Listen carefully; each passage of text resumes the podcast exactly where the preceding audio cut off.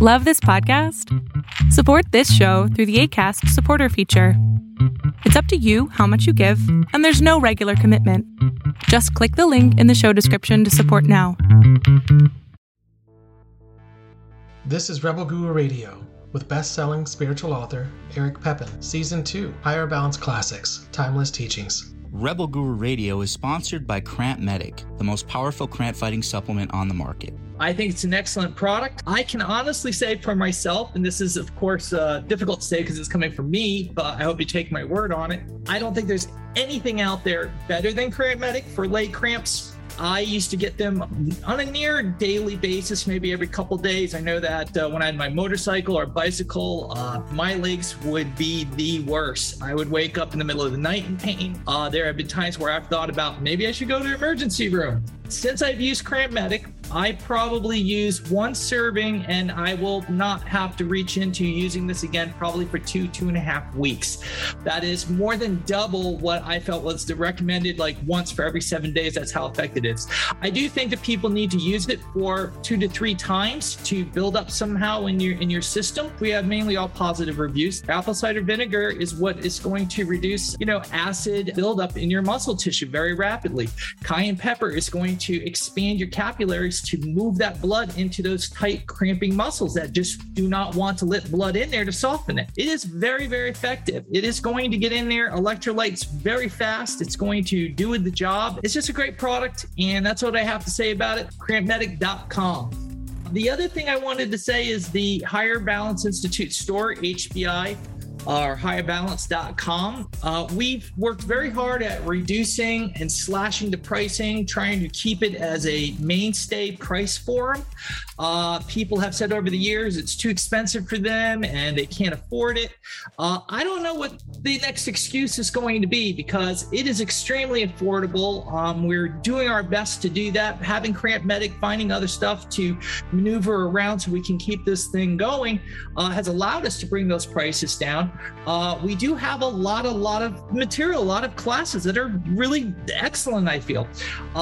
You know, going probably for several dollars, some of those classes. Uh, probably at least 70, 80% off of what we charge, maybe even more. Uh, one thing we may do is maybe change around in the store, like uh, uh, bi monthly or something, which modules we're offering because there's so many. I think people get lost in it.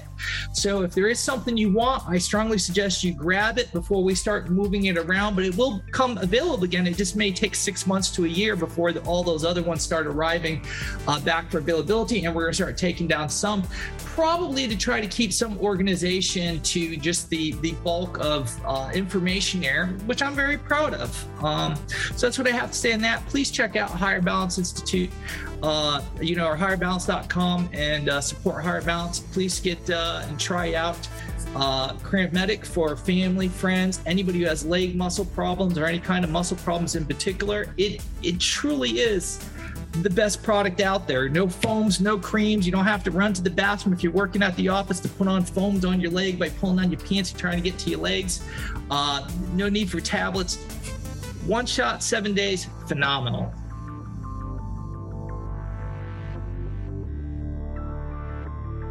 If you are interested in acquiring Eric Pepin's books, visit higherbalancebooks.com.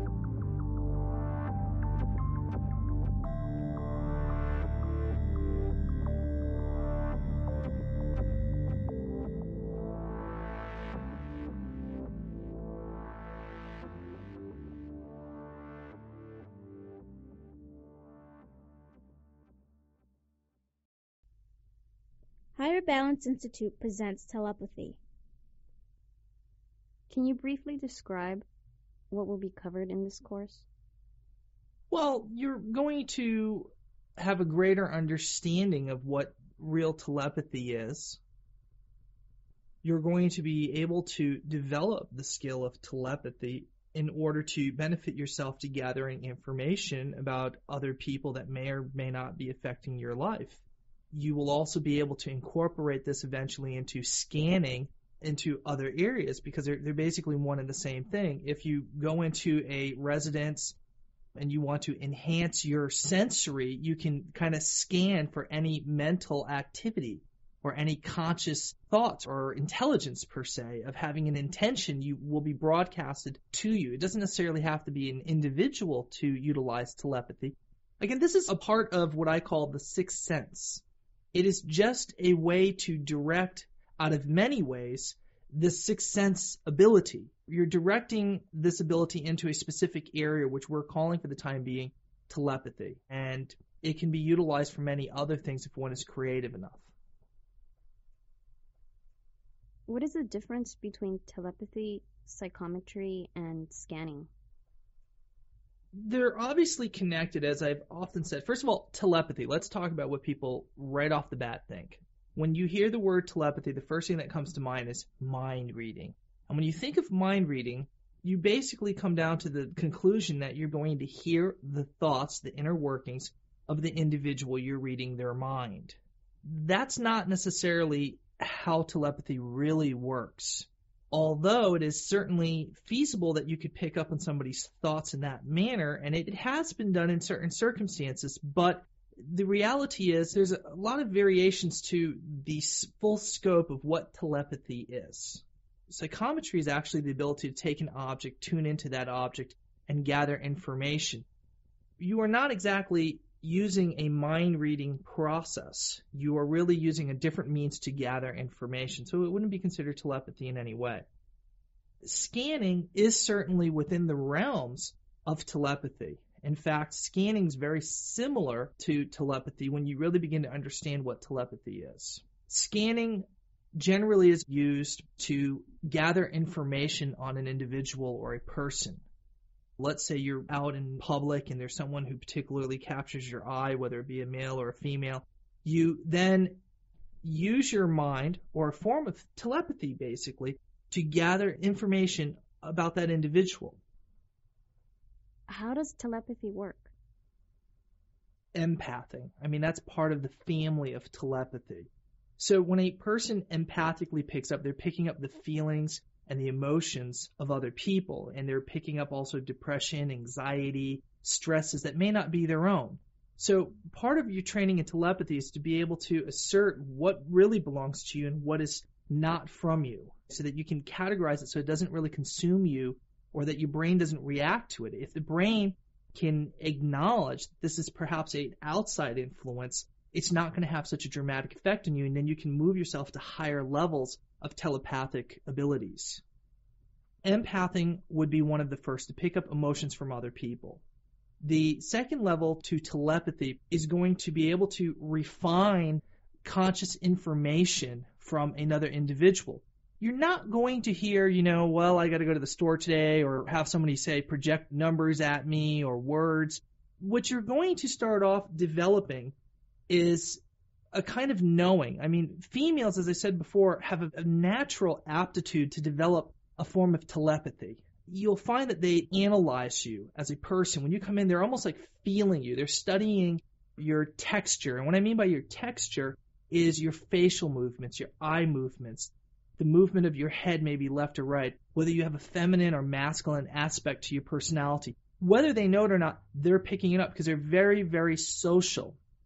In prehistory of man, women spent their time raising children, communicating with one another, and developing social skills to sense when there was uncomfortable communication versus comfortable. So they can read your body language very well. And I believe that as time progressed, they began to have a unvocalized communication for the most part. They can feel intimidation from other women, territorial stuff. There's an inner sensory to them. Now, with men, because they would go out into the fields per se or out hunting into the forest, they have a different social structure. There's a camaraderie ship, but it's very different. It's more designed for using their mind in a way to be creative in the hunter gatherer spectrum. So their brain works more in a holographic imagery wise. It's a different arena. So it's a little bit harder for males to cross over into the telepathy versus females. Having said that, you're going to sense a person's presence or their desire or their intention.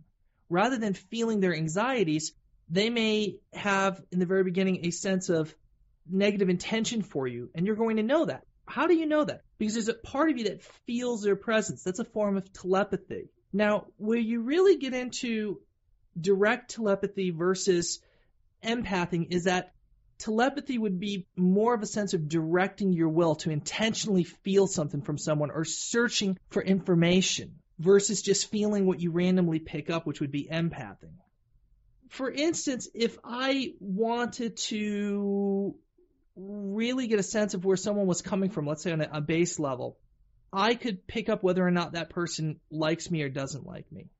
I can pick up what their intentions are towards me or if they're ambivalent towards me. I would be able to pick up whether or not they were fronting me. Fronting me means being very charming on the outside, but in the inside they're invoking, I really don't like you, go away. Those are your first basic levels of telepathy. And you have to remember something. With this kind of knowledge, it's not purely all about scanning with ability or telepathy or psychic ability, ESP, whatever you want to call it. In the very beginning, it is really acutely using your senses to pick up another person through observation. You can get a lot of information by just very subtle movements of their facial structure that can really say a huge amount of information. So go with that. Don't deny it. It exists. Utilize that. And what happens is as you push yourself for more information, the details of what you're picking up goes beyond what you could really guesstimate from what you're seeing. Number two is the big secret to this kind of knowledge is again what I always keep referring to is this inner knowing. The inner knowing knows more, but in our conscious mind, within our brain per se, we tend to ignore what it says to us. For instance, I'll often say to people who have problems in their relationships, they break up and they're all upset and everything. I'll ask when you first met this person, what was your first feelings, your first thoughts? And they're going to be like, well, I thought he was a jerk. I didn't like him. I just really despised him. And I said, well, why didn't you listen to that initial information that you picked up on? The point is, is that instinctive sense that you have from your initial meeting really gave you a lot of information. And that is part of that telepathic sensory. I often say that when I do psychic work, the best people to do psychic work on are the people you don't know. Because there's less for your mind to kind of draw on to say this is what this person's all about. So the less you know, the more reliant you have to be on their base observation at first. So you push the brain that way, but you have to really then push for a, another sensory to start giving you information. And this is when your mind starts to scan them for data. Versus if you know a lot about a person, your brain starts throwing you things that you kind of know about them and you have a broader range of speculating about them. So it becomes much more difficult to really draw on that higher source of picking up information. It's about self observation to start to pick up on one's telepathic abilities, to start recognizing when you're doing it and when that information slipstreams in. So you can catch yourself doing it from time to time. When you find that you're catching yourself doing it, you can expand upon that feeling of where you're at and when it happens. It's like catching it, then going, hmm, this is very interesting, and then reproducing that effect on a broader level.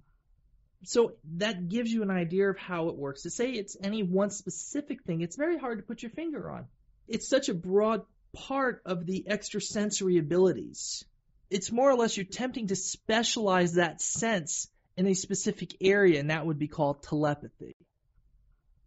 Does there ever come a point when you can actually hear another person's thoughts in your head? Yes, if we were to break it into levels, that would be like the high end of picking it up.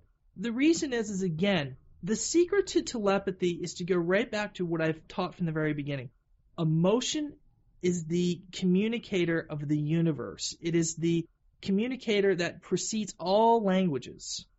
So when you think of terms of telepathy, if you can think of terms of picking up one's emotion, receiving that emotion and its complexity and its detail, your brain then, if you can allow it to flow, will then begin to communicate what that information actually means. And it can be very, very, very complex. Everything has an emotion. If I were to say to you, I want you to feel a needle, feel the poking of that needle, feel the metal of that needle, feel the coolness of that needle. You can feel it because you have memory induced of that information and you can feel it. So without saying it, if you were to feel the sensory of a needle, you say, wait a minute, I know what that is. If you can learn to pick up on those things in a variety of ways and learn not to screen them all out because that's what we do naturally. If you allow them to flow in, you can begin to communicate telepathically what the intentions or the information is from other people. Back to your question, can you hear words? Words are like from a lower region of the brain. It's very foreign to your higher sensory level. Your whole sixth sense is designed to take you outside of your five senses, which are whole different features. It's like to say, can you touch what your eyes see? Can you hear what your mouth tastes? You could really get philosophical and say some ways yes, but for the realistic level, the answer is no. So words that we communicate, we've learned to mimic those words in our head, but in reality, it's a much cruder level of communicating information for the sixth sense, so it has a very difficult time trying to convey that. If you think of words when we speak them, you don't necessarily feel them. If I say chocolate cake, butter pecan, or peanut butter, you're not really giving it any thought. It's like empty data. Whereas if I was to say to you, think about a spoon with a scoop of peanut butter on it, and you flip it over and you're pulling it from your mouth off, feel about the texture, think about the smell, the flavor. You can you can almost recreate that whole sensory. Your higher conscious works in that level more naturally than actually words. Words just don't seem to flow correctly with it. It's not the correct texture that your sensory is looking for yes, in rare cases you can get words, but it kind of works uniquely. I mean, there's been a lot of research with twins and couples who have been together for a long time. They tend to finish off one another's sentences or can pick up on what the other person's desires. Now, in one way, you could say they've lived together so long that they get a sense of all that, and it's basically number crunching in the brain in other ways. But, you know, a lot of studies have indicated very interesting things when the other one's been in pain or they could put their hands in a bucket of ice water and the other one says, oh, something cold versus something hot they're touching. It's just amazing the amount of information. So that is another form of telepathy, but again, it's all emotionally based, but they're communicating it back into words. In rare cases, you can hear words. You can hear entire conversations in your head, and you'll hear it in that person's voice. But there is a natural governor within the brain that directly pushes it out because it doesn't recognize the source. You see, if you hear voices in your head, the first thing that you're going to think is, I'm either going insane or I've got schizophrenia or something to that effect. So your natural inclination is, is to throw it out. So there's natural resistors to all this. So when you do have a telepathic level like that, you know, it's either when you're on hallucinogenics and all these doorways are just ripped open and they're just held open, which actually does a lot of damage in the end, or you're in a very, very clear state of meditation with another individual. You have such clarity and such resolve within your mind that you can then broadcast in rare cases information if you're syncing well with that person. But again, I think it's almost a waste of time to focus on verbiage when you can excel to dramatic levels if you can just learn to train yourself to work on this empathetic level of information. It's by far much more advanced in many ways. What if someone speaks a language you don't understand? Doesn't matter. In the beginning, for more complex levels, it can. They're going to have the same base information that you're going to have. They're going to know hot and cold. They're going to know pain and love. They're going to know joy and sadness. They're going to know the feel of cotton, the touch of leather, the coolness of steel, the touch of a lover's hair, the smell. This is a universal language. If aliens came down from space and we could not understand them culturally in any way, shape, or form, and their experiences may be extremely different because their five senses or ten senses for that matter are completely different how they experience than our own, there may be a bridge of communication, but in the end, you're still going to have a base level of information. I believe it's absolutely universal. So you would be able to develop a form of communication. And it's more than likely what is going to be in the end, what would be sent from them rather than them having a conversation. But I do believe in the end that they're going to develop a mental level of communicating rather than them trying to communicate to you, whether it's clicks and gurgles or whether it's going to be in our language or whatnot, which is very unlikely just the, the position of the vocal box in the throat and the range of possibilities are going to be profoundly unique. What if someone is a very visual thinker? Is it possible to see their visualizations? Well, yes, absolutely. This is how it works. First, you've got to learn a level of being clear. which means you have a limitation of how much is going through your brain for verbiage. Your intent would be to feel other people. And you would use your eyes to direct that because, again, you're utilizing a certain level of your normal senses and tying it in for more information until you get better and better and better. So if you looked at someone, you would then desire to feel them at first. You would desire to almost want to know what they felt like or feel them inside of you. In a sense, you mirror them. You almost are envisioning that you are them for a second. Eventually, you move past it and it's not really necessary. It's not something you really give thought to. It's just an intention of, of wanting to experience it. For a second, if you almost envision yourself as them, you can feel what it is to be them. By being them for a moment, you get insight to their configuration of their consciousness, to their being you get a sense of what they like, what they don't like, what would turn them on and what would turn them off.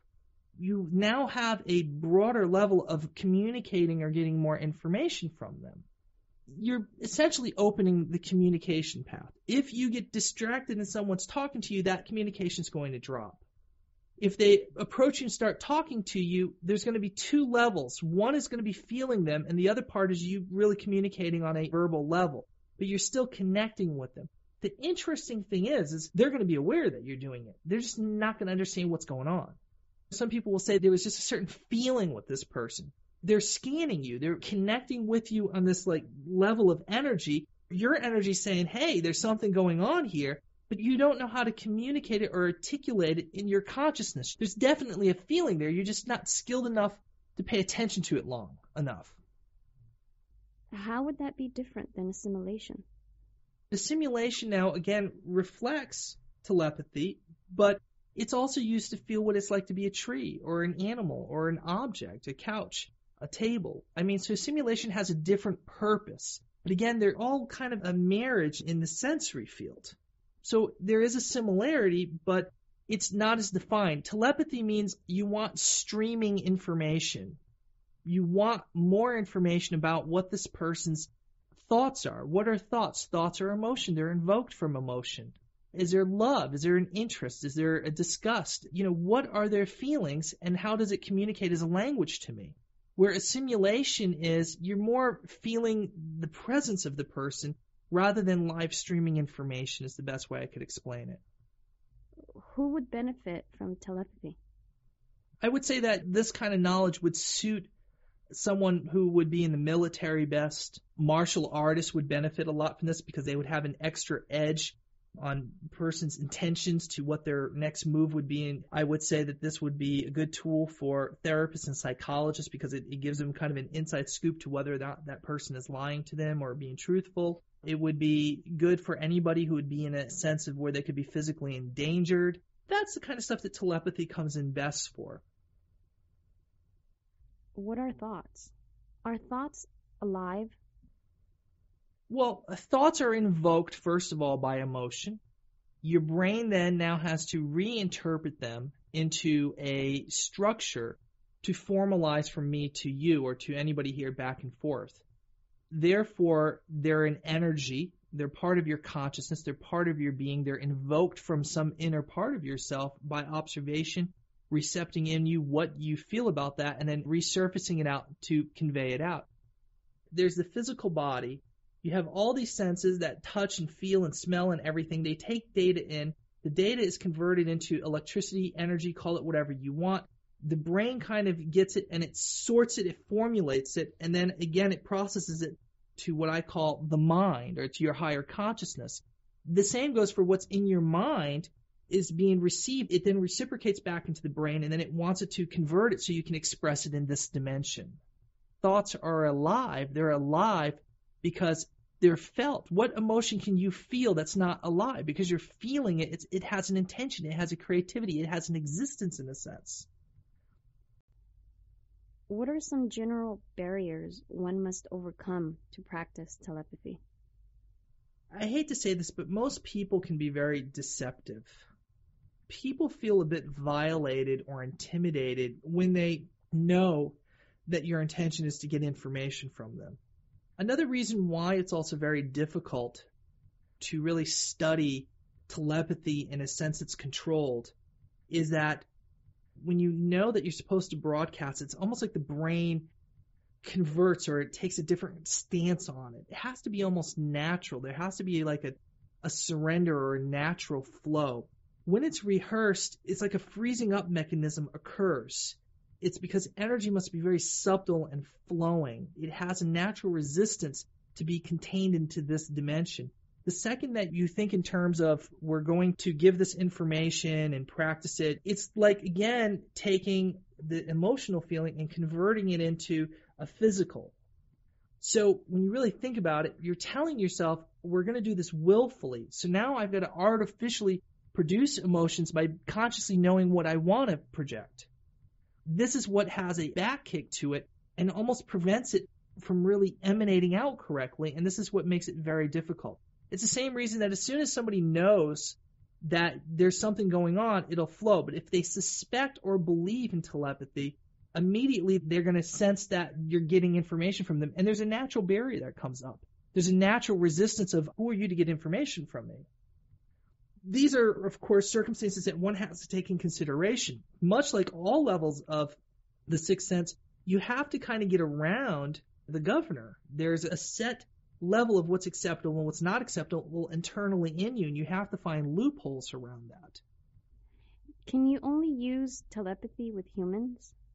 Not just human, I would say there's other beings you can use it with. I think you can use it with alien beings, mm-hmm. and I certainly think that you can use it in many cases with animals. I think animals show a high level in many cases of a telepathy ability of feeling and sensory. I mean, for instance, my dog a few months ago was making a very like you know barking painful sound okay? And i ran out immediately to see what's mad and i couldn't see anything and he he just kind of sat there looking at me and i thought well maybe he twisted his paw or maybe he was out doing something and, and he got hurt or something. And i felt from him this intense pain still and so i knew something was wrong.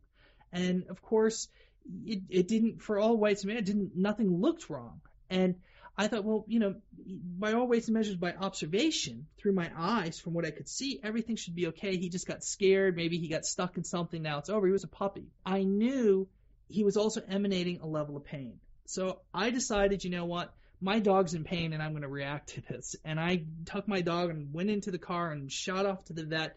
Went to the vet the vet looked at the dog and was like, "No, I don't think there's anything wrong." Blah blah blah blah blah. Maybe you know whatever. Maybe it, it just kind of had maybe a brain seizure or something. And I just knew internally that this is this not that's not right. And I was like, well, well, look at its mouth. And I just kind of knew to, to do that. So she opens up the mouth and his, you know, looking at the tongue, nothing there. And all of a sudden I see this little black speck for a second. She closes her mouth. She says, I don't see anything. I says, well, I seen something to open the mouth again. And she got mad at me. She opened it. I says, what is that? And she's like, well, I don't know. I says, it looks like a stinger from a bee. She goes, oh, well, she says, you know something? I think you might be right. Sure enough, the stinger was in his tongue throbbing, but animals have a different way of communicating pain. They they kind of internalize it. They cope with it. They they have less mechanisms of broadcasting complex emotions per se. But I was receptive enough, at least in this case, to very much pick that information up and internalize it, not understanding what it is because from the source it came from is very minimal in its communication. But I knew it wasn't good. They were able to pull it out of its tongue, and I and I felt shortly after I felt that the the pain kind of went away, and I, I felt that he would be better. So again, this is just another level of, of telepathy per se. There's studies where they will film dogs under cameras at their home, and when the owner is driving like within a mile or five miles, all of a sudden the dog will get up and wait by the door. This is a telepathic sensory. We have to look at one thing. A dog is absolutely attracted to you for two reasons. One, there's a bonding level there, and then there's food a food source. Its mind or its intent is always on you for those two things. I mean, a dog isn't thinking about a large variety of things like we do. So telepathically, I feel it has a greater connection to that source of food and that source of attention, and therefore it's going to pick up on it more easily rather than random. So there is a level of intention there. I think some dogs it doesn't work out well for because I think maybe the people leave food out 24 7 so it doesn't have a need for food, and maybe it gets enough attention that it doesn't really calculate it into its sensory. If the dog is dependent when you get home at random times rather than a systematic time, it may be more connected to you telepathically to feel that presence coming in and know it's going to be rewarded shortly. I think our, our minds, our energies are really open. I think that you could say that the matrix of the Gaia mind on some other levels besides the higher levels of, of how that works, we're all kind of interconnected in a way. It's when you really evolve spiritually, you, you can withdraw your consciousness from this collective grid. But you can really pick up information from anybody as long as they're unconscious of the fact that that's what your intention is. Unless they have all sorts of kind of energy fields and conscious fields put up. But the vast majority of people, if you just simply want information from them, you can get it almost instantaneous.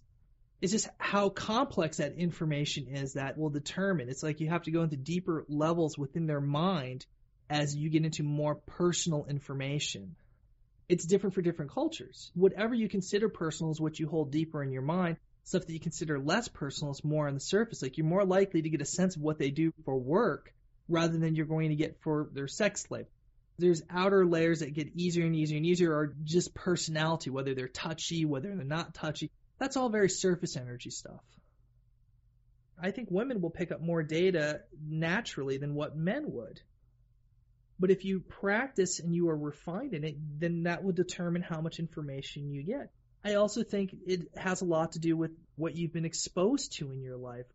I would say a Vietnam vet who just recently came back for war would have a very high sensory range they're going to pick up in any movement you have, any conscious thought that goes beyond that. There's almost a reaction of them to pay attention to you.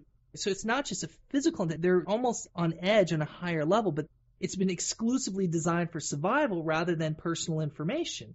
Other people, depending on their work, have different kind of sensories that they unconsciously develop.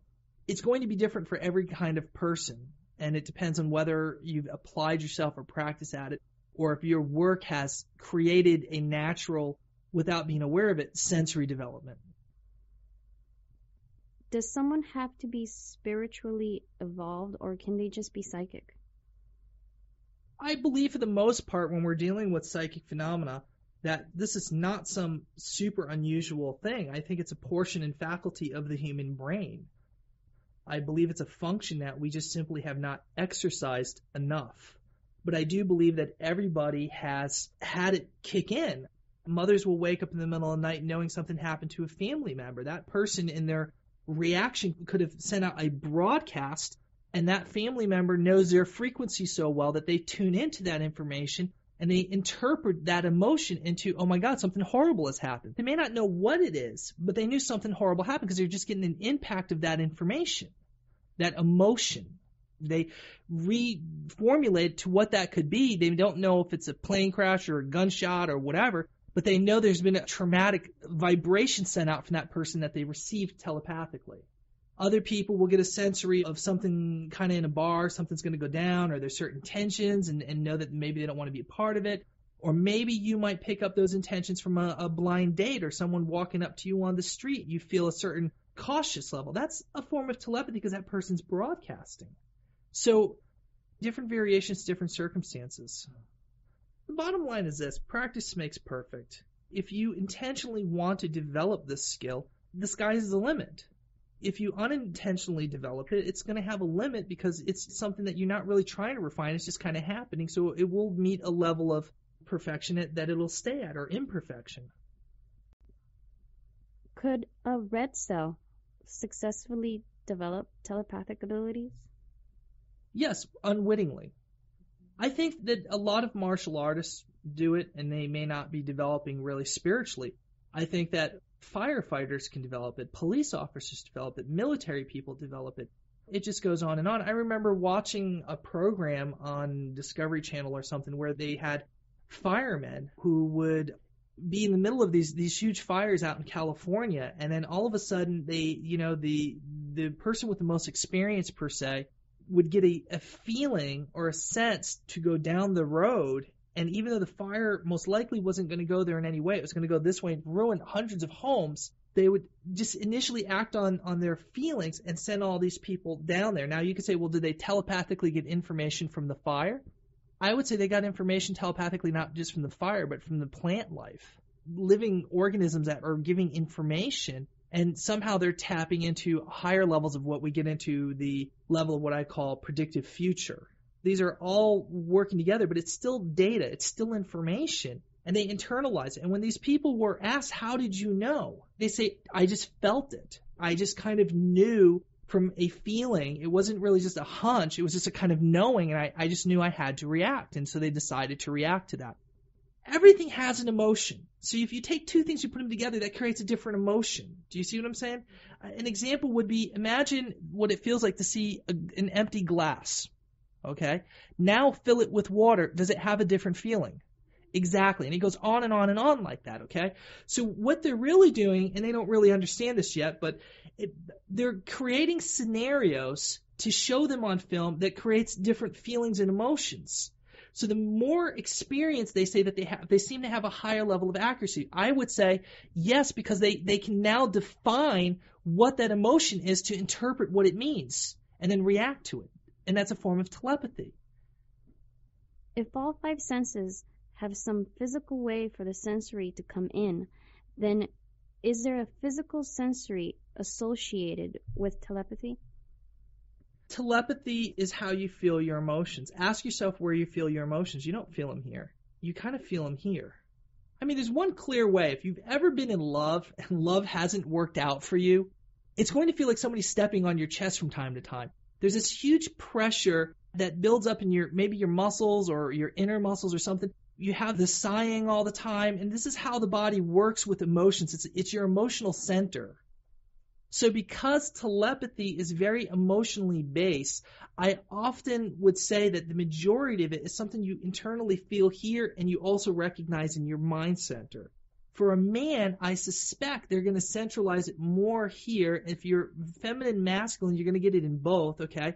And women, ironically enough, get a lot of also their, their feeling in their lower part of their body, like in, in their stomach region almost.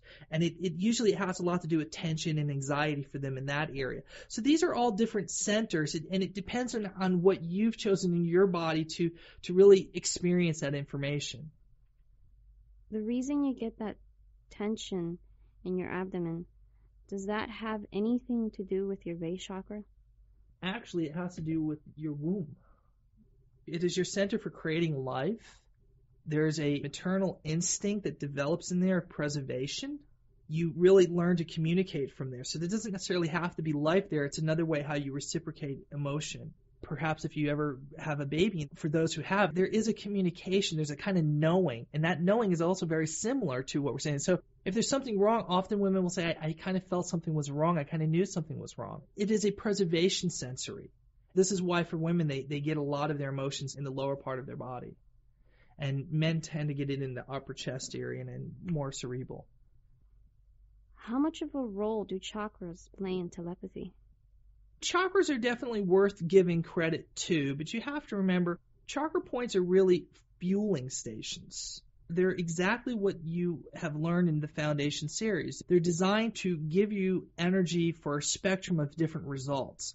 Your lower chakra, again, is your, your more structural energy. Your heart chakra is going to be more emotional. It's again within that emotional center, and it's going to affect the lower and upper as you're taught in Foundation. And so it's going to have an effect. The more that you would meditate on your heart chakra, more than likely you're going to develop a higher empathic level. By combining it with your mind chakra, you're going to get that willful telepathic combination when you want to work on developing. You're going to have both the resources to combine in order to achieve the results. But remember, it is the fuel behind the sensory. A lot of people associate telepathy with the throat chakra. Is there any truth to that?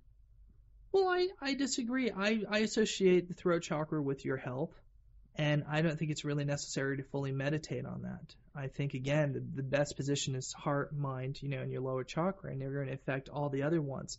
If you tend to, to work on the other chakra points, you're just, you're just spreading the spectrum of time for you to develop, in my opinion. Could two people have a conversation without talking? Well, two people would have to be very open to one another. There has to be trust level. You see, again, it gets back to being in a, a test situation. And while you're in a test situation, you, you're aware of that. So that creates barriers subconsciously.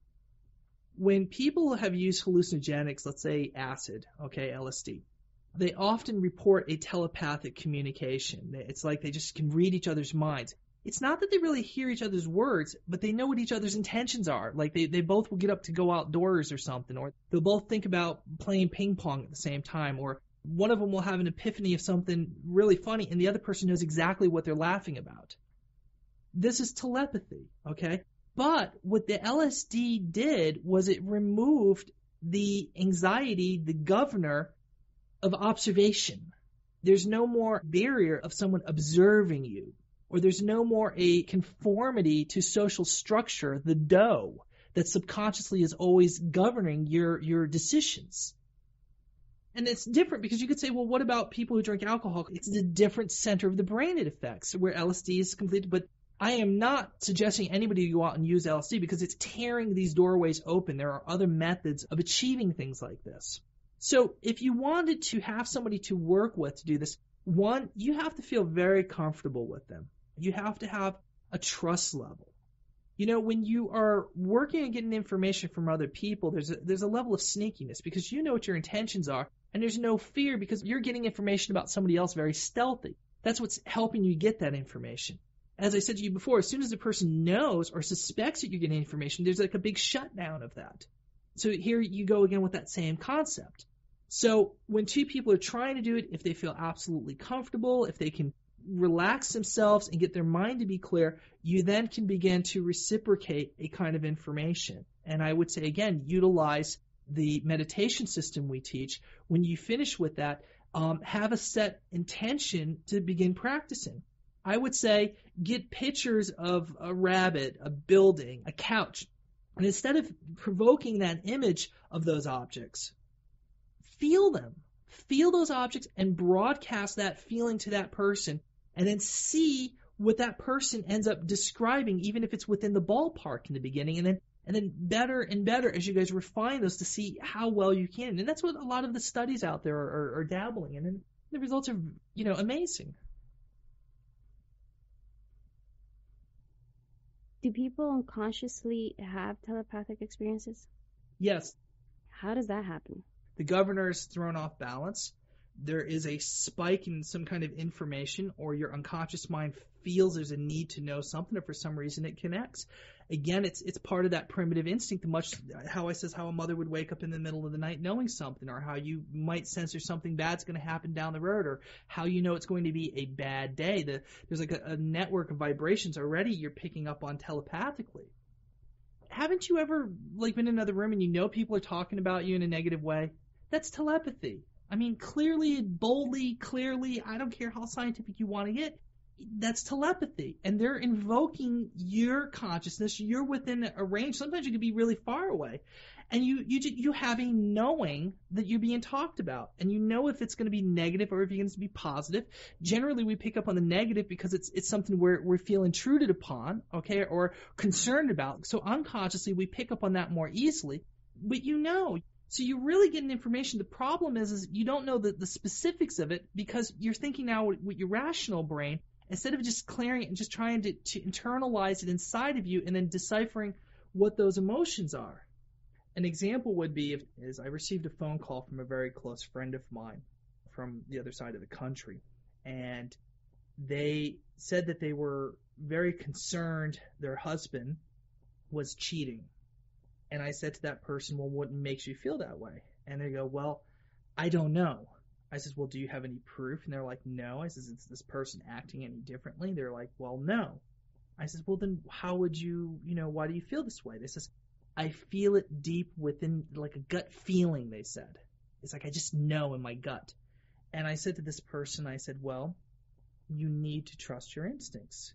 Your instincts are communicating something to you because you're so close to this person, you're feeling it and that is telepathy. And sure enough, this person was being promiscuous, and eventually they ended up separating not too long after that. This is a form of telepathy. Telepathy is really very emotionally based, and you have to have a trust of your feelings. You have to be able to discern what is artificially created within your mind versus what you are receiving for information. And that is the most difficult thing about developing telepathy is that you if you can learn to have a certain clarity and then approach something with an intent of knowing something, you're going to get a good reception. But you have to be very careful of keeping the mind, or I should say the brain, very calm. If you get the brain excited, it's going to start throwing rubbish at you. Do you see what I'm saying? So the, the trick is keeping it very calm while you're getting this information. Now, imagery. A form of telepathy, which is often used also with psychometry to like see the future, okay? You can get images from a person, which often I would say is how sometimes people say that they're talking to deceased members of their family. And they're amazed often like how they would know this information. And what I'm suggesting is, is they're, they're really not talking to the deceased person. They're actually picking up fragmented memories from you or emotional thoughts from you. They're thinking or believing personally this is a being that they're picking up on rather than they're actually getting it from you as a source of information. But if you look at someone, you can begin to get information from them not only emotionally, but if you get really good, you'll begin to see images. Your intent would be, I want to know what their wife looks like or their husband looks like. You'll get very faint images at first, not very clear because you're, you're skeptical. You have doubt. And you have to find a way of relaxing your doubt or just saying to yourself, well, it doesn't matter if I'm right or wrong. Let's just see what I get. So as you get this information and you learn to trust yourself in the information, you'll find that the accuracy gets better and better and better as you progress. Again, if it's someone you know, you're more fearful of being right or wrong because you're envisioning what you think about them. So your accuracy is less for some reason. If it's someone you don't know at all, and of course you don't feel like they're testing you or, or you're you're in a position to be nervous, like they're going to question your skills or your abilities. You just have to have a friendly uh, position and just have that person understand that you're practicing with them, that your skill level may not be so good. Your accuracy, as you build more trust for yourself, will increase dramatically over time. And the information you get will get better and better and better. But like anything else, it takes practice. What is the relationship between the pineal gland and telepathy? I think that the, the pineal gland definitely is a major contributor or at least a significant contributor to the sensory field. I mean, we basically have three stages of human brain. We have basically the mammalian, neocortex, reptilian. You're really after the reptilian portion of the brain. The reptilian is kind of the primitive part of the brain that I believe holds these higher sensories. And you're taking the more advanced part of the brain and you're really trying to make use of more primitive parts of the brain that were less complicated. And by uniting the two of them, you're now enhancing your sixth sensibility beyond what animals can do. The pineal often is referred to in a sense where people will say they have a third eye or your mind's eye or stuff like that. Or if you close your eyes, you can see images. It's kind of like it's like in front of you, but slightly up maybe. This is all from what is believed to be the pineal gland or the center or what they call the third eye. And there, there is believed to be a connection between the two. There are exercises that I teach, which we will give at some point, to manipulate those to, to strengthen that area also. Is it harder to practice telepathy as you get older? Well, I think there's certain advantages to age. I think sometimes people who are much older are much better at telepathy. If you go right back to my fireman story, what did I say? The key element to telepathy was experience. There is no substitute for wisdom and experience. And therefore, as you grow older, providing you have your mental faculties for the most part, you have a, a, much larger array of human emotions and understanding. You have more experience and more more knowledge in a sense to refer to what you're feeling or what you're picking up to or for it to be converted into an image in your mind. I think in some ways people who are older have a much larger advantage over those who are younger. What about children? The problem with children is that there is also a naiveness. They can't react to the emotion as well. You could say as a child, you knew if somebody had bad intentions for you or were, was going to exploit you, but yet you didn't really fight them off either. You you kind of were suckered along more or less, but you you kind of knew. So yes, there's a, a heightened sense of knowing, but there's also a limitation to reaction or, how you process that. But if you if you wanted to reduce it down to whether there is a higher sensory, that I think children are highly sensitive. I think in many ways they're more psychic and more sensitive. I said this often than adults. I think they lose it as you begin to conform to society. But I think everybody here in their youth can attest to the fact that you could really feel the intentions of adults a lot more and then feel the intentions of your environment or knew if it's a bad place or a good place you just couldn't really articulate or formulate that sense in you very well. But on a crude level, you definitely got a feeling. How do you know when you have gone beyond just reading facial features? You really have to internalize that or share the information. Really, it's up to you by following up on what you're getting. And I encourage you to read facial features. I encourage you, but you know, you, you have to ask yourself a question. You are really judging a person based on your own sociological beliefs of what is a good person versus a bad person. In some countries, gambling could be considered good if you have very strong sense of wrong that's tied into gambling, maybe in a religious sense or something. You might judge them as a bad person. So, so, so again, judgment is really defined by what you're internalizing, okay, or how you want to perceive their face a woman who, who maybe is using this as an information source come up with the same conclusion about a man if it was from a different culture and a different belief system. The truth to the matter is, yes, there's a level that you can get from the face. You can kind of tell when somebody's maybe fibbing or telling the truth, and some people are better at it than others, okay?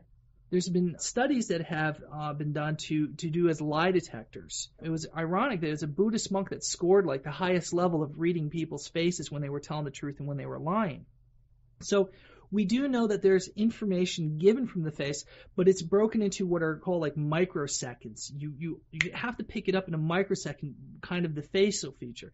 So I believe that there's a vast amount of information that's giving through the face and communicated constantly and on an unconscious level. We're picking it up all the time. Having said that, I also believe that, that that is one level and that that information then can transcend to more complex levels. It's like all of a sudden you might get a sense or want to know what their wife is like, and you're getting a feeling of what kind of person that is. Whether they're outspoken or whether they're calm and submissive. I mean, I don't believe that you're going to get that from someone's facial structure. So you've now moved beyond, if, if providing you find out you're accurate or not, you've now moved beyond and you're reading something from an unconscious level from that person, from their experience from that person. Do you follow me? So, so that would be an extension above and beyond that. And keep in mind that that information is purely if you're physically able to see that person's facial structures. That's not attributing for people that might be a good distance away that you can't see very well, but yet you're getting feelings and vibrations of, of this person's presence. Or it's to say that in a group you can walk past somebody, somebody just bumps you, and you, you get a, very strong sensation about this person. Obviously, it goes well beyond on a telepathic level than just your physical biological information that's shared. Is it harder to pick up thoughts in a crowded room? I'll give you an example. I mean, I remember when I was young and, and we, we would have study hall, okay? And I would lay my head down because you know you get a little tired. You've been at school all day, and I, I think most people can relate to this. And there might be a lot of talking going on and a lot of noise or whatever. But if you're in the zone, you're in the zone, and I, I, you you kind of daydream, and your daydream can be very vivid and very clear. And something loud can happen in your daydream, and you snap out of it, and all of a sudden you hear the noise around you, and you weren't even aware of it for a while. You can be in a crowd, but if you have concentration it's almost as, if sound slows down. It's like you're aware that it's there, but you really are trafficking a direct data link to whatever you're focusing your mind on, what or what has your attention. And and it is how well you can control yourself from not being distracted. So it's very unconscious, but it's a consciousness behind that to happen. What about somebody you've never met? You've only seen a picture of? This is getting into something beyond telepathy now. Okay, we're we're entering what I call the grid or the matrix. You get an image of someone, you get information. That's called photometry. Many of the cases I've worked on involve just photographs, and I would just connect with this this higher grid work of consciousness, the Gaia mind, if you will, and retrieve data about this person. Sometimes you can just throw out random numbers. A person is thinking about that person will throw some numbers out on it, and that's all you have to work with, and you, you just get information from that. Depends on how tuned you are. I mean, I, I would say even for myself, I'm not as good as what I was when I was younger because I don't do it as much as I used to. So again, whatever you, you put yourself into is going to decide the skill level that you will attribute as you progress also and to what extent you can achieve. Certainly I would pick it up faster if I decided to apply myself more fully to it because it's, it's like memory. It would just accelerate. When do people generally develop telepathic abilities? Most people have telepathy on a fear basis.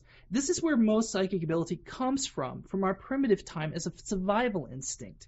We use telepathy, we use scanning, we use feeling an environment, okay, for survival.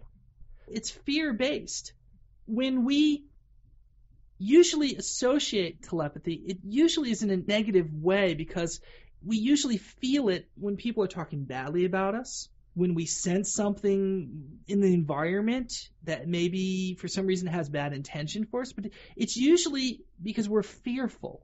And so, so it's very hard to see it in a positive light unless you really understand it. So when fear kicks in, your level of telepathy really increases. And an entity is going to communicate with you with emotion and you're going to feel that emotion, that regret, like something's threatening you. And like primitive times, it would be the same thing as a, as a lion or, or wolves or, or predatory animals, you know, wants to make dinner out of you. Or other tribes that, that mean to do you harm. And you would feel their intention. So having entities is, is really no different. They're broadcasting a vibration, a, a feeling, and you're internalizing it and you're getting the drift of what that, that means and your, your, your body begins to react to that fear. Where do telepathic abilities come from? Your emotional center for the most part, okay? But it's, it's very much an organic process. Your sixth sense is not from your soul, it's not from your dimensional body. Your sixth sense, I believe, is the most finite level of your organic senses. You have five senses. This would be would be a sensory very unique that, that we don't really utilize well. We're not very familiar with. It is an organic sensory within the brain. It really is designed to help build our dimensional bodies to prepare to leave beyond this, this physical life. It's the tool that we develop in order to learn by learning, by experience, by reflecting, by thought is what creates dimensional bodies. So the more sensories you have to collect information creates the forces of energy to bend and be created into a dimensional body. It's, it's by what you perceive. Perception isn't just what you see. It can be touch, it can be smell, it can be hear, and it is a sixth sense that adds the last structures. It's like building a, a car and adding the seats and the cushions and the speedometer and everything you need, but you're missing the battery. So you're not going to go anywhere. You can have the tires, you can have the frame of the car, you can have the cushioned seats, you can have the steering wheel to turn it left or right, you can have the engine, the motor, all of these things. But in order to have the, the, the finality, the, the final process of it, you need to add the battery. And this is what I'm saying from the very beginning, is that man has the five senses, but they're missing the battery or they're missing a critical element and they're not seeing it. Developing the sensory, you may say, well, how is this going to help me spiritually? Well, how, how did you get to where you are now? How did you even begin to reflect spiritually? Because your five senses, in all the myriad of, of different possibilities of their experiences, all collectively in some way contributed to your evolution to where you are now. So will all the, the, the, little things of your sixth sense will, will compile to create one bigger process. It will be the, the final push to get you to where you need to be to become complete. How does telepathy contribute towards spiritual awakening? It's a learning process. I mean, you if you feel enough people telepathically, and when I, and I use the word feel because it's it's what it is. You're, you, it's another way of experiencing the human nature and what is the human nature but the human spirit? You've learned now another way to receive love. You've learned another way to experience. And what happens is after you've experienced enough of this, the mind begins to ponder the scope of these experiences and, and begins to look at them in different ways. You internalize that. Just like you internalize all your other experiences, whether it's something soft or the touching the face of someone you love, their smell, their their the sight of them, the sound of their voice. I mean, now you have another interpretation of a divine experience. You internalize this, and when you when it comes to the point to understanding the universe or God or or something beyond you, you have a, a whole different mechanism of approach. And that approach is what opens the final doorways for you. You've matured to a higher frequency because you've internalized this, this kind of knowledge by going out and experiencing all these little things. It builds up to a higher understanding. Where did emotion come from? Where emotion came from is, is our natural instinct to survive.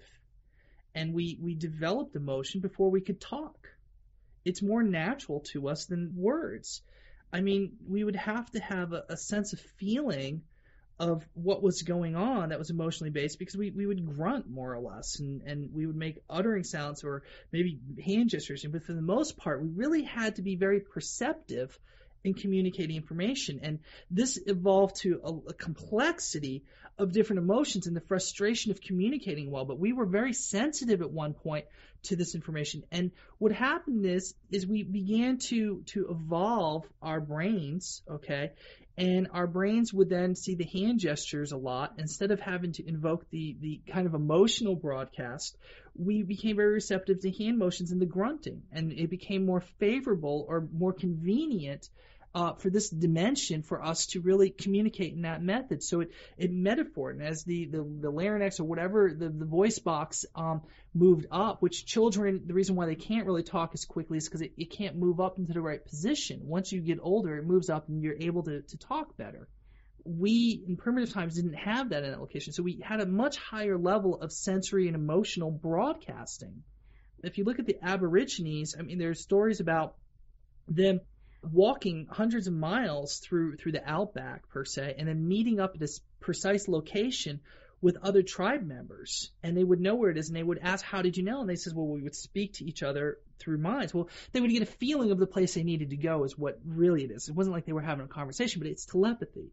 So we they hung on to it for the most part, and even now they're they've lost some of that. Okay, as time progresses, but we of course developed more in the sense of communication. The guttural sounds turned into words, and we became more dependent on that formula of communication because it, it was easier after we developed our, our lobes per se. And this is this is what happened. So we lost a lot of that ability. So I believe we had it much more in primitive times, and we lost it as we evolved. And what we should have had was a, a better marriage between the sensory and broadcasting this, rather than letting it deteriorate so much. And we would be much more advanced now and more at peace and a greater harmony. Does the earth communicate with nature through emotion? I believe so, but I think that it's so unique and alienesque to our nature. When spiritual people say that they feel nature, they feel the embrace of nature, they, I think in, in, they mean that quite literally. I mean, there's points where I can go out and meditate in nature, and then I can experience this complete nature. Some people call it the, the mother goddess, you know, if you if you're paganisque, or you know, other people druids would refer to some, but they they have found a method of conveying this this this experience. They commune or, or convey with that sense. For me, I feel that with the earth also. There is a, total union that you can experience as you're part of this greater organism. Um, I also am able to feel that for our galaxy and then, of course, our universe if you let yourself feel it. Some people would say, well, how can you feel the universe? It's so, so vast, you know? I said, well, how can you feel the earth? It's so big. It's just a matter of saying, well, you can feel the earth because you're in it. Well, I say you can feel the universe because you're in it. Could you telepathically communicate with the earth? Absolutely. And would that be considered the Akashic records, or is that something else? No, it would be considered Akashic records.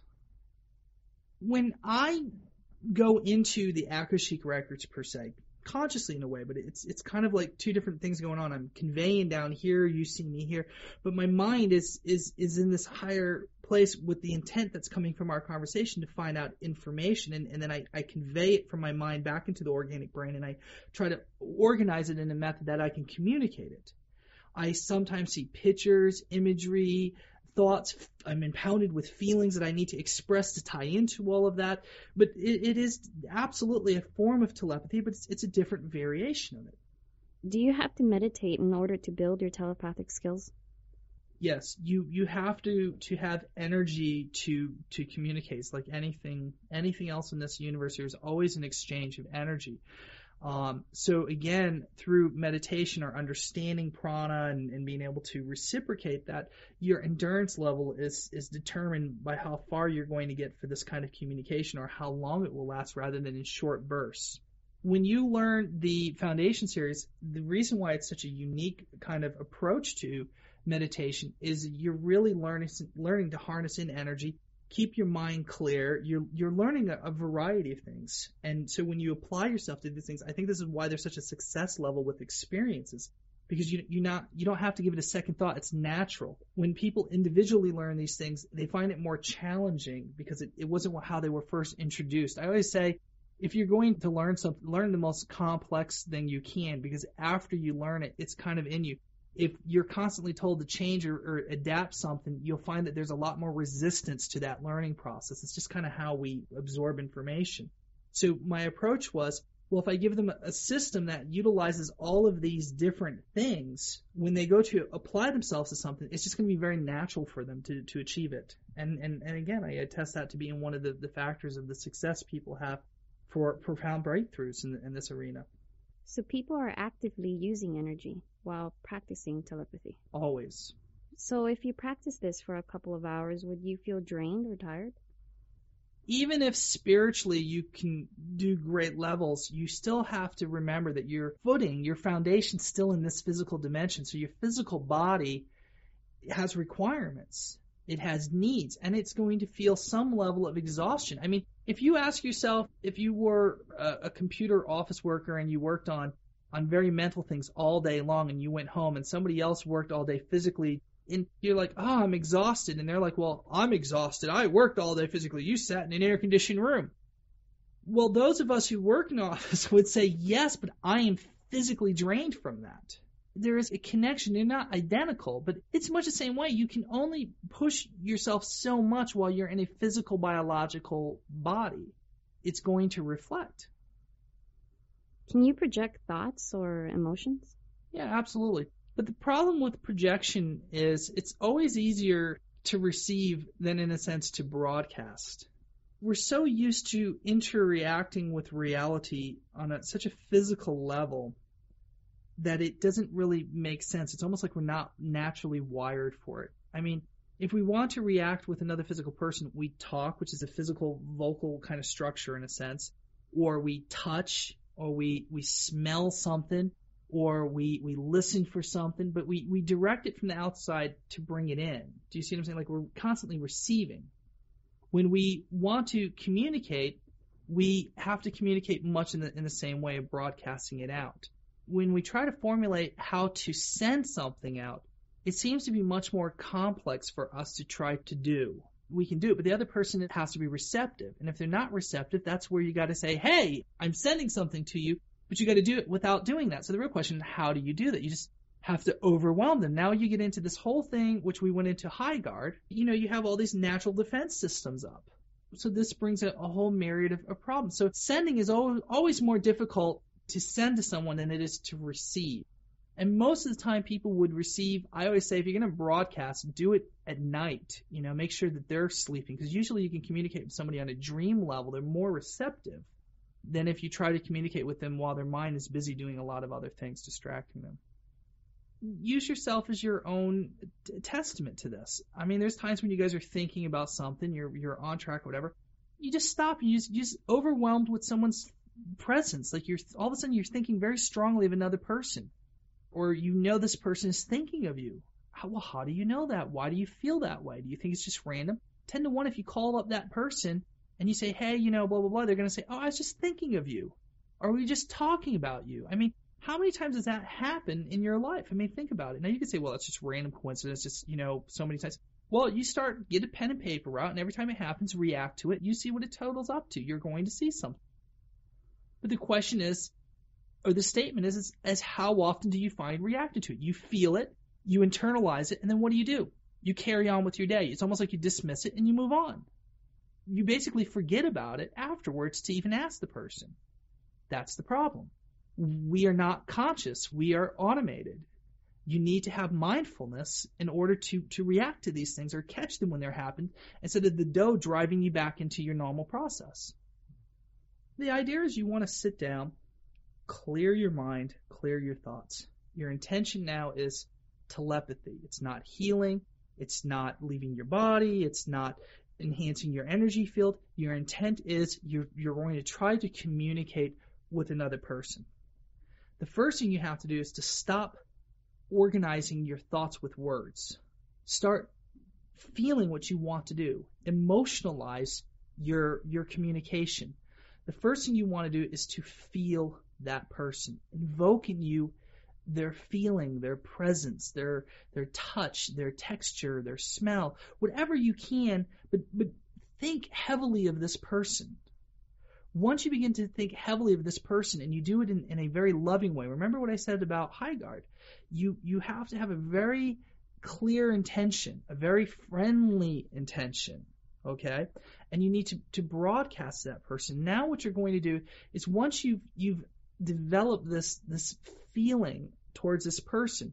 You now slowly want to, to release your intentions or your feelings or to communicate an emotion what you want to say to this person. So you might want to send to them a love. Now there's a difference between love and lust. Because I'll tell you, you can feel the difference. So you you send a love, and hopefully they'll be more receptive to that, and they're gonna they're gonna feel this this the same reception back to you, like how grateful they are. If you send a lust, well, that person may not want your lust, and immediately that's going to shove you out of their energy field.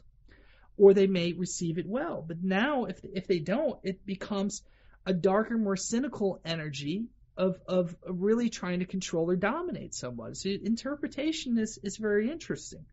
You may want to convey to them you know, a fear of them going somewhere. You may know that, that, that there's trouble somewhere and you can't find that person, but you know they're heading to that trouble and you might want to broadcast that, you know, like in a loving way, information rather than, than, than broadcasting the trauma because they're going to receive just the trauma and they're going to say, what's, you know, they're going to block you out. So it's you have to be very creative how you broadcast information because most of it will be filtered out or rejected. It is very much you know, ritualistic in a sense, or, or that you have to sit down and apply yourself to a process, clarity, surrender, you know, true intention. And remember, don't try to, to mix in too much information. The more complex you make it, the more difficult it is to send the information to be received unless that person is someone like myself or somebody very evolved that they're going to receive a lot of information. How can you differentiate ownership of thoughts? You already know that. You already know the answer. Again, that internal sense tells you in a way what is and what isn't if you choose to listen to it. If you just stop and you go, well, okay, where's this coming from? What makes you stop for a second and go, you know, it's like something strange just happened. You're like, oh, you know, what was that? But you internalize it. And then you're like, you know, all right. And you go back into the dough. You're going back into your process of doing things. So you already know that. I think women do a better job at it than men. If I ask this with women, I, I see all their heads nodding, you know, right, and the guys are all like, you know, what do you mean? They are more aware of their emotions because their very emotional centers are very developed in them. So there's a higher level of that understanding, that communication. So right away they know like something funny is going on. Where men are not as adept, they need to practice a bit at it. What about projecting thoughts on someone to make them fall in love with you? I think that when somebody's really in love with someone, one of two things happens. They project such intensity towards them that the person maybe gives in to that and reciprocates it or begins to feel that and reciprocate that. But nine times out of ten, they feel resentment. They feel that energy and they, they take it as an undesirable thing. and it's so dominating, such a powerful force behind it, okay, that they begin to reject it. Okay. Now, when you go to a third party, which is your your witch doctor or your voodooist or your person who's going to invoke this on this other person for you, I would say they have a better chance of success in some cases than you would if that person has mixed feelings towards you. And the reason is, is they are looking for your energy. They're familiar with your energy. Okay. And I really shouldn't be teaching all the loopholes to this stuff, but, but here it is. When it comes from someone that has no connection to you, it is also unfamiliar energy. It doesn't necessarily mean it's coming with bad intention or good intention. So they're saying, you know, oh, you know, you're getting images of this person and stuff. You may begin to think that this is your own thinking you may start to integrate this as your own process. And then the biological brain begins to imprint, it begins to, to create the right chemicals per se to create this attraction. And so, yes, there's there's a truth to it. There's a feasibility. So now everybody's going to run out and do this. A person has to be at the right place at the right time for these things to happen. I mean, you know, there's there's a greater chance it's not going to have success because this person already is imprinted with somebody naturally or has other. But if they don't have anybody particularly in their life, and they're not they're not really invoking somebody, I, there's a very good chance you could get this person, you know, unless it goes against their nature. I mean, if it's if it's a of a man trying to seduce another man, I mean, biologically, there's not an interest. They might feel a friendship towards you, but they're not going to want to, you know, cross that border. It's the same if if if a woman just would not physically be interested in you, there there is going to be barriers there, you know. But if there's a chance that they could be, okay, you can enhance the probability chances of success. Are there rules you should follow when developing telepathic abilities? Yeah, absolutely. There's one rule. Do unto others as you would want done unto yourself. Would you like to be manipulated? Would you like to be controlled? Would you like to be violated? What do you consider personal and not personal? I think that everybody has that right. If somebody comes to me and they, they want to know information, well, then that's an open invitation it's different than me going out and purposely, you know, getting information to use against somebody. If I'm going out to practice, I'm really working on random people, people I would not even affect their life. They wouldn't even know who I am, nothing like that. Then, you know, I might have some play to develop my own skills as long as I'm being respectable and non harmful to other people. But for the most part, I certainly would want people to respect my vulnerabilities in the way that I would, you know, respect theirs and I, I, think you can look at it any way you want, and, and, and it's self-explanatory. We all know right from wrong. What's the best way to practice in the beginning? Well, the, the first thing you want to do is just is just find people that you feel comfortable talking with, and just let them know that you're dabbling around with with telepathy and, and stuff, and that you need someone to be really honest with you and if they wouldn't mind. So now you've asked for permission. So if they say yes, I'm I'm open to that kind of stuff, sure. Uh, you you might want to sit there and just say, you know, okay, you know, you pick random subjects. Love. Who? What kind of mate do they have?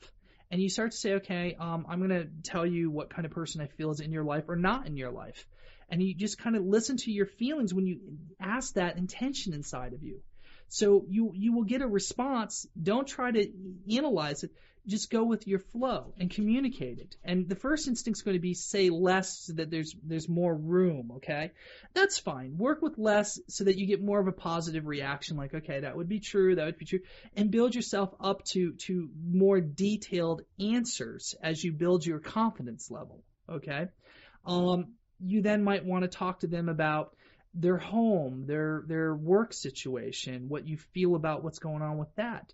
Uh, anything that's practical, work, love life, um, personal time, hobbies, uh, friendship situations, family members, crises, not crisis, maybe what their family members look like, or that, or a house that you're picking up on, or don't be so selective. Just start describing stuff that you feel from them. You know, whether you get an image of a, of a house, describe the house. Uh, just you know, if there's trees out front or out back, you know, describe the trees. Um, if you get images of people, just start randomly describing what you're seeing. This hopefully will be received with a positive reaction that will reinforce you to start becoming braver in your description levels and also develop a good sense of you what's correct for information and what's not so that you can start using it on a broader level. Um, meaning you could go out and scan people or, or environments or, or such in, in different ways.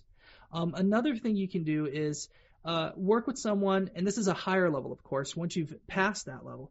Um, work with someone that's dreaming at night and say, I'm going to project to you, is that okay? And you're going to say, yes, all right. So you, let's say you sit down, you clear your mind, you invoke that person intensely, and then take a, a shoe and hold the shoe and just, just broadcast the whole feeling and textures of shoes and see if they come back and they say, oh my God, all night I was just dreaming about walking or there was all these shoes or I don't know why, but I was fascinated with shoes, even if it wasn't a shoe, it was a sandal or it was a foot. There's a connection there, and you keep you keep trying to develop that. Or sit down and get a feather, a big white feather, and just stroke it and feel it as you're in that zone, invoking them and sending in a very comfortable, positive way that information okay and see what they what they tell you the next day what they dreamed about. Also ask them what they dreamed about that whole week even after you've done the session because sometimes information for somehow has is like is like internalized. Maybe there's something more critical going on in their life so that information couldn't get through it wasn't the dominant purpose but as soon as their their life is mellow or not so dramatic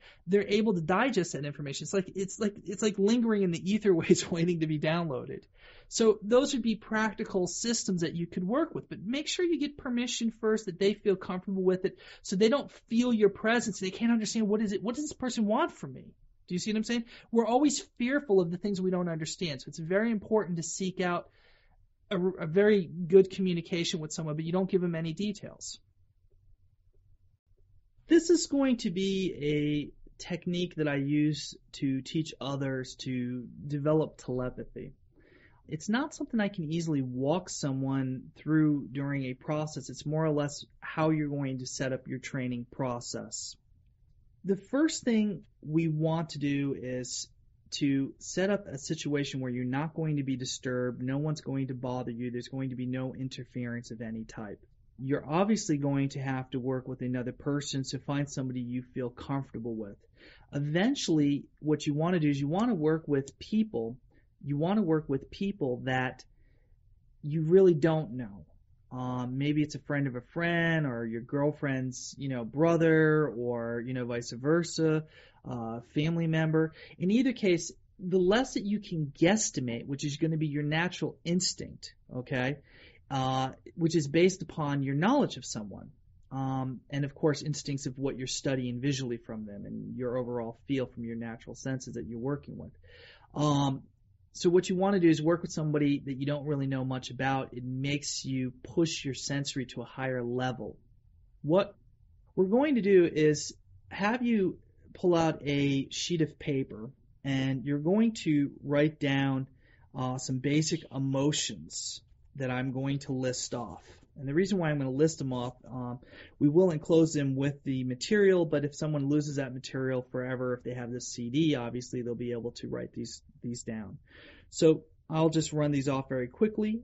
Joy, distress, happy for, gloating, resentment, jealousy, envy, sorry for, hope, fear, satisfaction, relief, disappointment, fears confirmed, pride, admiration, shame, reproach, liking, disliking, gratitude, anger, gratification, remorse, love, and hate.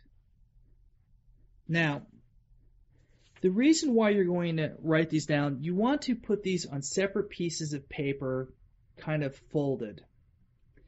And what you're going to do is you'll put them in a bag and you're going to sit in one seat and have another person sit maybe, oh, I'd say about five feet away, give or take. And they're going to sit directly across from you in another chair. Now, what this person is going to do is to pull one of these pieces of paper out of a bowl or a bag, they're going to be able to read what emotion is stated on there and they're going to number it as number one. You on the other side will also have a pen and paper and you're going to write a one and then you're going to look at the other person and this person's job is to project to you the emotion that they have on their little cue card or their piece of paper. So if they have joy without using words, without moving their body, They can show it on their face to a certain degree because what you're going to do is you're going to make it more complicated as you're progressing your sensory skill. At first, you're going to start off obviously by reading very micro movements in their face, which is going to take some skill. And you're going to get an, an, overall impression of what your eyes are telling you, more or less, from a very physiological point of view, and not necessarily telepathic. So you would write down if they had pulled joy, they're projecting joy. You're going to write number one, joy. And then, then you're going to say okay to the person without saying anything else. And they're going to know now to reach in and pull out another cue card. And that cue card, let's say, is resentment. Their job now is to create that emotion inside of them and project it at you as if that's what they're feeling towards you. All of these should be sent towards you. So, of course, you want to minimalize the hate or the anger so you don't really take it on your energy field so they will project this, and your job is to write down on your cue card whether you feel it was anger, sorrow, resentment, or whatever you felt it was. Now, it's not to say in the very beginning that it's going to be accurate, and these cue cards should be more simplified in the very beginning. So you should just have anger, happiness, sorrow, and whatever else, one more. Keep it to four and work with that and build yourself up to the complexity of the set that we're giving you to work with. So once they've gone through all of these, your job is now to sort out which ones do you guys consider a hit from the misses. So there's going to be 26 emotions. What you want to do is you want to hit a level above 50%. If you can get yourself up to 60 to 70% hit, then you want to begin to progress to the next level of this program. What you're going to do with your test person is something very similar. They're now going to invoke a feeling or a memory of a place, whether it's a childhood place or the feeling of their mother or the feeling of their father. Perhaps it's a pet that they once loved. Their job is to imagine, for instance, if it was a dog or a cat, them having that pet in their hands, what it felt like, the love they showed it, the, the feeling that they received back from that pet, their admiration for it. And your job now is to take your notepad and to start scribbling down impressions, feelings that you're getting. You could say, I feel something small, I feel something, a sense of furriness, uh, a sense of love or a sense of fear. You might have feared the, the pet that you had. And to write all this down. And then you want to begin some kind of speculation. It, it felt like a pet. It felt like something I was afraid of. A, it was an animal. It was a person. And what you want to do is you want to, to collect as much information as you can and sort it out later. Do not try to figure it out while you're doing it. Just start jotting down what you're feeling from that person across from you. You can break this down into several different um, tests. You can use different people. It's very, very, very important to mix it up with people as often as you can. If you get used to using the same person over and over and over again, you're really learning to limit your sensory field to that person's kind of presence or energy. If you start off in the very beginning with a mixture, you won't think anything of it and you'll have very good skills with scanning other people in general because you, you taught yourself to be very flexible. The next thing that you might want to have them do is to get a photograph, to use this photograph for them to look at it and to see what kind of feelings it invokes, what kind of imagery it invokes. And it's very important that you remember that you're dealing with emotion with telepathy. Not saying I'm thinking of a, of a tree or I'm thinking of an ocean. Feel the ocean. Feel what it feels like to feel that tree. It has a presence, it has a feeling. Visualize it, but feel the texture of the bark. Feel the, the, the movement or hear the movement of the tree, how it sways in the wind, or, or what it would have to the feeling of having a club fort up in the tree. Everything has a feeling. When you telepathically pick up information from another person, it's not generally what I would say images as much as it is very complex emotion. And what happens is, is you can pick up on this emotion, but it's your brain now that has to decipher the microcoding and put it back into a texture for your mind to visualize. Now that may sound incredibly hard to do, but we really do similar things constantly. What you see for your eyes is really bits of data that your brain is is creating a, a texture map per se in your mind. The same thing goes for what you hear and, and what you smell. So it's it's to say that if you just accept the fact that you can feel other people's emotions, you can then internalize it as if it was your own emotion, and your brain will do the work of relaying or developing what it is it's it's getting for information and put a picture to it or a face to it or a structure to it, so on and so forth. So what you want to do is allow them to focus enough on that image, but it's very important that they try to feel the emotion of that. Um, another note is when you develop your own little program for developing this is that you, you want to start off with little steps perhaps when you get past the level of picking up on joy or sadness, frustration, anger or envy, that you want to, to make it into two or three feelings of emotion that would make sense envy of a person, a fear of a building, of heights, and, and, and trying to project the feeling of what that building would feel like the coldness, the smoothness, the largeness, the, the massiveness of it. You want to project that and, and try to find one feeling for a building that you can project. But you need to experiment with this and then find different ways of projecting. I would say on average, once you get really good, you're, you're going to hit levels maybe about on average as, as good as 80% the brain tends to want to fixate information or suggest to you what it thinks. And your job right now, especially what you've learned in the foundations that's going to help greatly, is to quiet the babbler and to focus purely on what your feeling and your emotions are without trying to rationalize them, without trying to decide what it is you're feeling. Just take it in and just basically denote what, what you expect it to be or what you feel that it is, but not trying to overread into it in your brain you might hear a barking dog, so right away you're trying to imagine a dog or what that dog would look like. If you're not immediately picking up on it, just put down barking. Barking, you know, I you assume as a dog. Try to just leave it there unless you're getting a strong impression of a dog. But your brain will automatically want to start adding information, and that's what you have to be careful of, of what is legitimate information versus what is going to be your telepathic information. Now, once you've practiced with picking up on people's emotions and more complex levels of emotions, or them looking at photographs and projecting that information for you to pick on, you can then go out in public and selectively just start feeling other people.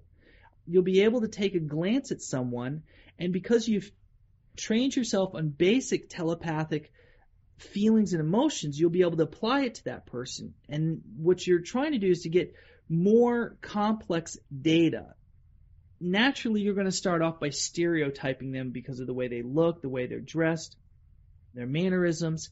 What will happen is if you allow yourself the flow and you can keep that clearness in your mind and feel with your emotions, feel, okay? And you have to have an intent of an, a question like like who is this person? What do they do for work? You don't think about it. You just just some part of you is like inquiring without expressing those in words inside of your your consciousness. What will happen is if you just wait for that response, it will give you textures or what I call information. And then you let that information build up and it will actually solidify into something worthwhile.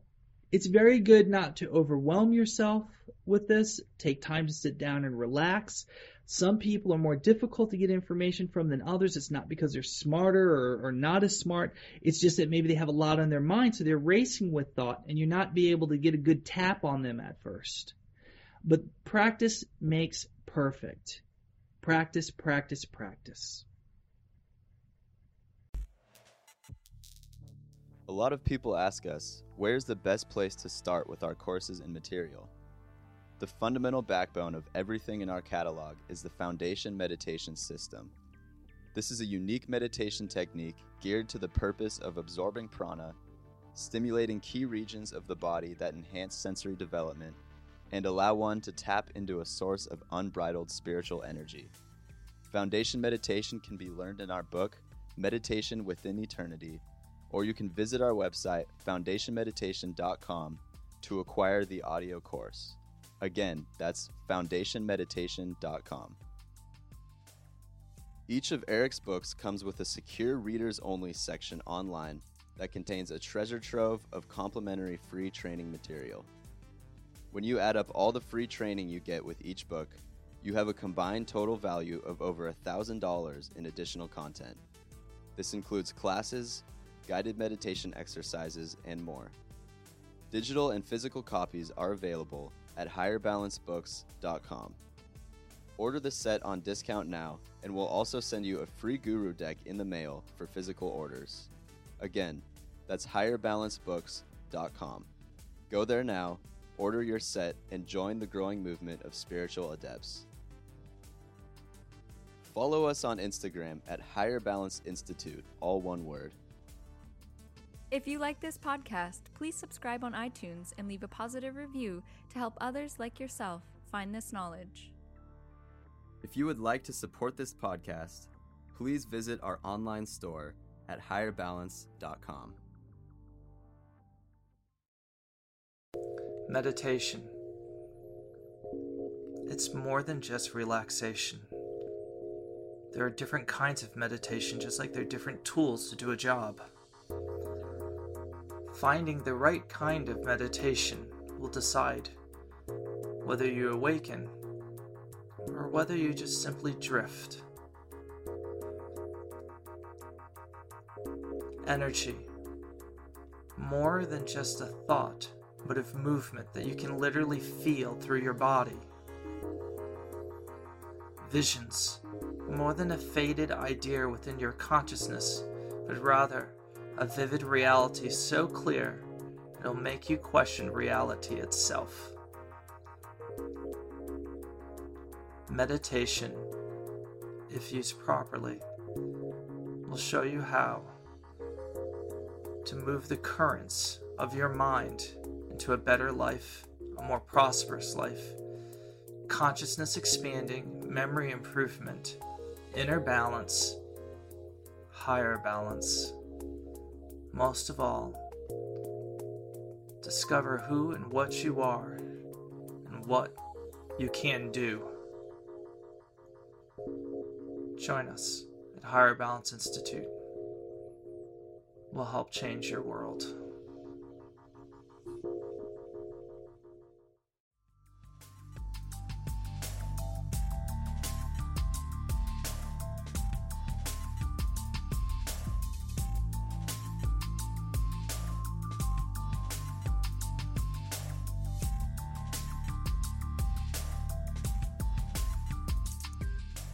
Thank you for listening to Rebel Guru Radio.